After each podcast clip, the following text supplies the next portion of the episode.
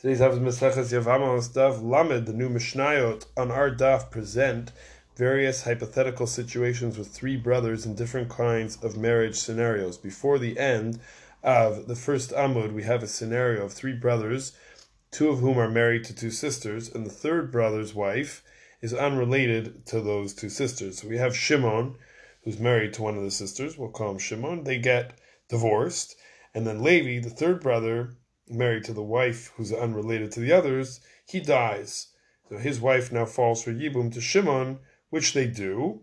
But then tragically later, later on, Shimon dies, his wife falling to the third and only remaining living brother, Ruvain, who's married to the second sister. So Ruvain is permitted to do Yibum with this new doubly widowed woman. So the conclusion, this conclusion of our Mishnah is one of the main sources for the challenging and tragic case in halacha known as the isha katlanit, the the wife who literally is causing uh, her husbands to, uh, to to pass away.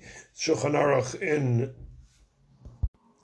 Even HaEzer Simantas Sif Aleph states that if a woman has a husband who dies and then another husband who dies, she should not get married a third time, since in the words of the Machaber,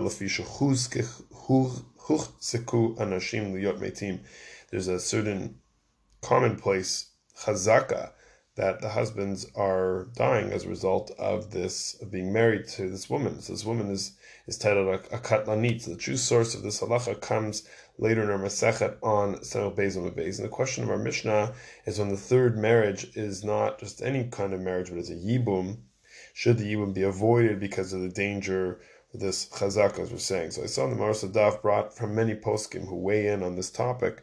We have the principle in halacha called Shomer Mitzos Lo Yadara. According to the Rambam's approach, the rabbis never forbade getting married to an Isha Katlanis, and this is an important Rambam that will run throughout this entire discussion. While the Rosh held that it was a dangerous thing to do, and we even force someone to get out of such a marriage. The question is, in a Yibum situation, what would the Rosh say? Mitzvah We have the mitzvah we've been talking about for the last nearly 30 pages of our Masechet, this great mitzvah of rebuilding the home, therefore no reason to be afraid because Shomer mitzvah dara, a person who's, who's observing the mitzvah shouldn't come into harm's way. Or do we say this is not a, a usual case of possible danger, but rather shchiach hazeka, something that's a possible, a higher statistic, higher probability of actual, of an actual tragedy that could result. And this would perhaps trump the value of performance of a, mitzvah. Seemingly, our Mishnah here in Mesach Yavamos,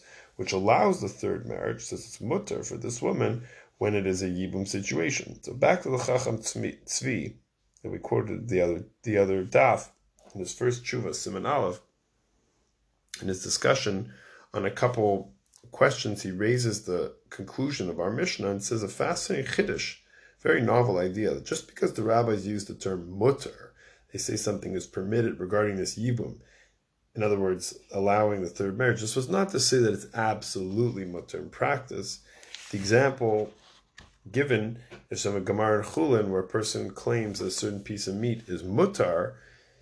It's permitted, but that doesn't actually mean that it's permissible to eat, but simply it's saying that it's not an nevela that it's not in the status of, of something that was not properly properly slaughtered. So to our Mishnah says mutar permitted because this woman doesn't have a isser tsarat erba, it doesn't have the specific prohibition on her, but it doesn't necessarily mean that we just are permitting it outright. Interestingly, the Chacham Tzvi says the story of Yehuda and Tamar proves this point exactly, where after his two sons die, Yehuda didn't want his third son, Shelah, to go into a Yibum marriage with Tamar. He says, Penyamut gamhu ka'achiv. Maybe he'll die just like his brothers did, in which Rashi explains, Muzekas hizu mutu ansha.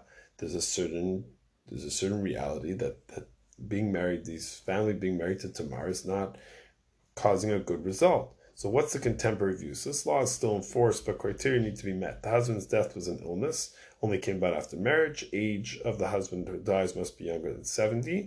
And the Beis Din of Ravad Yosef, they required the death to be soon after marriage without children. Bottom line is, lo aleinu, such a tragedy occurred. The psak, psak is to permit the third marriage, but clearly healthy, long-lasting marriages are not to be taken for granted.